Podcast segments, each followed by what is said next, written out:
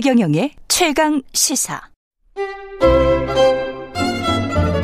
최강 시사. 김호기의 사회학 카페. 어서 오세요. 네, 뉴스의 이면에 있는 흐름과 우리 사회의 큰 담론에 대해 이야기해 보는 시간입니다. 김호기의 사회학 카페 연세대학교 사회학과 김호기 교수님 나오셨습니다. 안녕하십니까? 안녕하세요. 예, 오는 금요일이면 한국에 코로나19가 발생한 지 2년, 뭐 전 세계적으로 다 비슷하겠습니다. 네, 예. 예. 목요일 20일이죠. 예, 네, 네, 네, 좀 정리를 해봐야 될 것 같은데, 네, 예.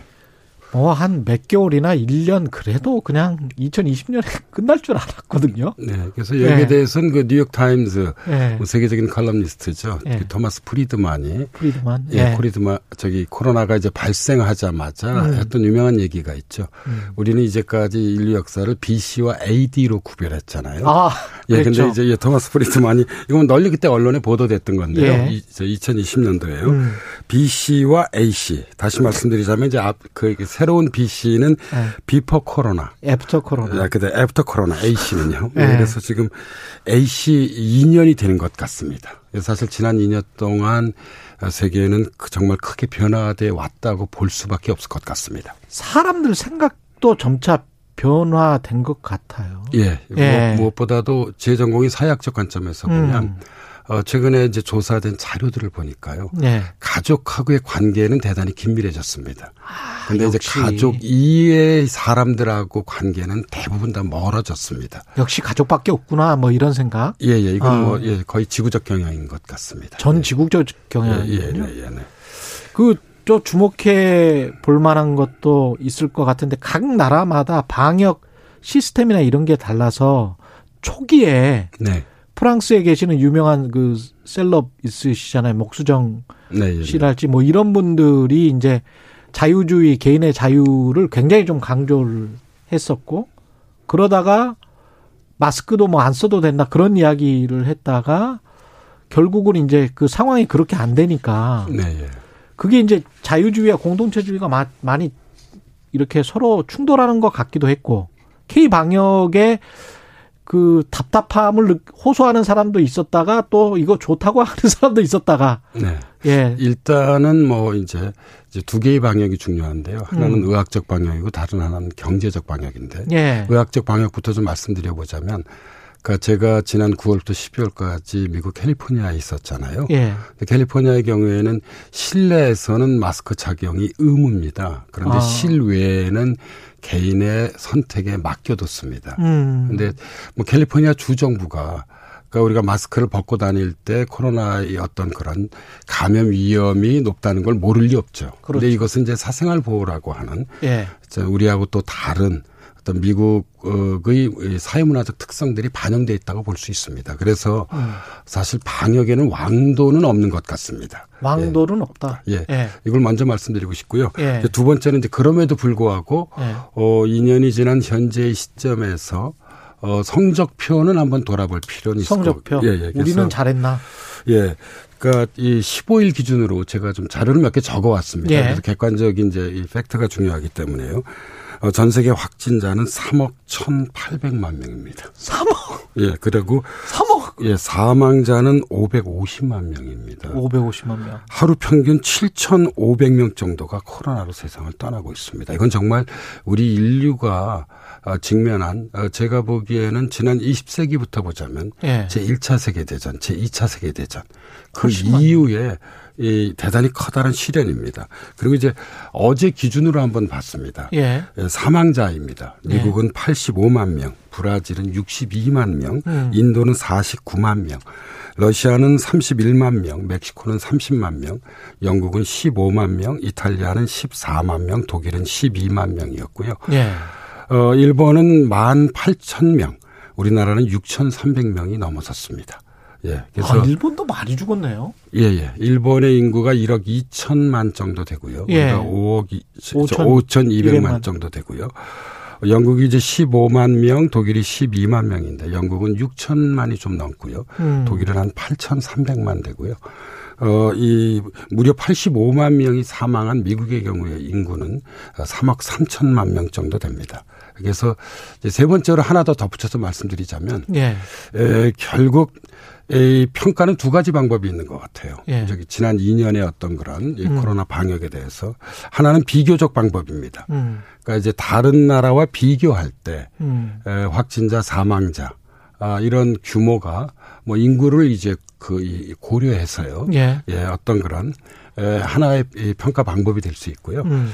또 다른 하나는 뭐 전자가 비교적 방법이라고 하면 이건 이제 절대적 또 이 방법도 있는데요. 음. 비교하지 않고 국민들이 절대적으로 느끼는 체감이 있습니다. 그렇죠. 예, 그런데 지난 2년 동안 음. 그러니까 다른 나라와 비교할 때 음. 우리나라의 코로나 방역은 제가 보기에 상당히 잘해왔다고 볼 수 있을 것 같습니다. 의학적 방역이 그렇습니다. 예. 예, 그러나 또 국민 여러분들께서 느끼는 음. 어, 어떤 그런 체감은 많이 지치고 음. 어, 화도 크게 나 있지 않는 상황으로 좀 예, 생각됩니다. 화도 크게 나 있는 상황이죠. 네. 예, 누구나 다 지친 상황인 것 같아요. 그러니까 여기에서 수천 명 죽었거나 미국에서 수십만 명, 뭐 백만 명 가까이 죽었군요. 예. 예.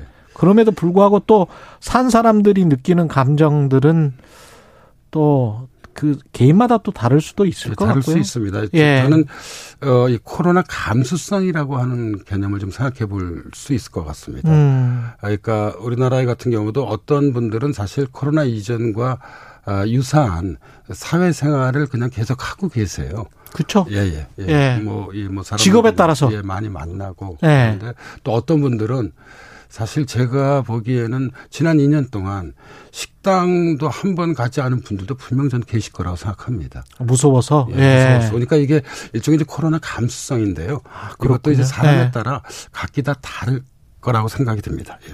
경제적으로도 그 굉장히 좀 피폐해진 분들도 있고 그리고 지금 말씀하신 대로 직장인들, 대기업, 공무원 뭐 이런 분들은 뭐 오히려 주식 투자해서 돈 버신 분들도 이- 있을 거고요. 부동산 가격 올라서 돈 버신 분들도 분명히 있을 거고. 예. 예. 예, 뭐 무엇보다도 좀 이 주목하지 않을 수 없는 것은 이제 코로나의 직격탄을 맞은 두 그룹이 있습니다. 음. 우리나라의 경우는요. 예. 경제 피해가 큰 그룹이죠. 한 그룹은 자영업 그룹이고요. 다른 한 그룹은 이제 비정규직 의 그룹입니다. 음. 여기서 소득 보전을 위해 정부가 노력하고 있지만 아, 이미 벌어진 어떤 그런 불평등을 줄이려면 이제 상당한 시간이 요구됩니다. 예. 에, 게다가 이제 제가 보기에 이 코로나 시대에 매우 중요한 어떤 현상 중에 하나가 언택트 사회와 언택트 문화가 크게 확장되고 심화되었다는 점인데 예. 점인데요. 예. 그래서 저는 이러한 어떤 변화들이 코로나가 끝난다고 하더라도 원래의 자리로 되돌아갈 거라고 생각지 않습니다. 예를 들어 어 뭐 적지 않은 과정에서 지금 어 이 이 음식들 같은 경우는 대부분 다 어, 배달해서 그 드시고 계시잖아요. 음. 근데 이게 줄어들긴 하겠지만 저는 이런 경향 새로운 온라인 상에서 구축된 어떤 우리의 그렇죠. 생활 양식들은 어, 이 적지 않은 부분은 그대로 남아 있을 거라고 생각이 듭니다. 그래서 음. 어, 이 결과적으로는 좀 음. 객관적으로 말씀드리자면 자영업을 포함한 중소상공인의 어느 정도의 구조 조정이 의학적으로 코로나를 극복한다 하더라도 음. 어, 진행되지 않을까 싶은 생각이 좀 들고요. 음. 사실 이것은 현 정부보다는 아, 차기 정부의 어떤 중대한 어, 사회 경제적 과제가 될 거라고 생각합니다. 그렇죠. 예, 사실 그래서 이것을 제대로 해결하지 못하면 음. 어, 차기 정부는 뭐 보수 정부가 되든 진보 정부가 되든 그 음. 어떤 정부를 하더라도 어, 이 초기에 국정 운영의 어려움에 빠질 가능성이 있습니다. 예. 방역 패스 같은 경우는 법원의 판단이 행정부의 판단하고는 좀 많이 다른 것 같습니다. 예. 예. 그래서 이제 이, 이, 그 정부가 대형마트하고 백화점하고 보습학원하고 독서실 등 일부 실내 시설에 대해서는 이제 방역 패스를 해제했는데요. 음. 저는 이런 조치는 좀 뒤늦었지만 잘한 거라고 생각을 합니다. 왜냐하면 에, 기저질환이 있는 등 불가피하게 백신을 맞을 수 없는 사람들이 존재합니다. 그러니까 사실 이분들도 사- 대형마트도 가야 하고 백화점도 가야 하거든요. 예. 네, 그래서 이들을 좀 배려할 수밖에 없는 상황인 것 같습니다. 아. 그래서 결국 이런 문제들이 에, 저희가 오늘 모두에서 이야기를 나눴듯이 선택의 문제입니다. 음. 개인의 권리를 어디까지 보장할 것인가의 문제인데요. 예. 그러니까 어느 정도 확진자 증가를 감수하면서 개인의 자유를 보장할 것인지 예. 아니면 개인의 자유의 자, 권리를 제한해서 음. 확진자 규모를 줄일 것인지에 대한 그 나라 예, 그러니까 그 공동체가 결정할 문제라고 어, 생각이 듭니다. 근데 예. 그런 생각도 들더라고요. 정부로부터의 자유는 이렇게 법원에 소송을 해서 뭐 이길 수도 있고 뭐 이렇지만 지금 시티그룹 같은 경우에 뭐 백신 안 맞으면 해고할 수도 있다.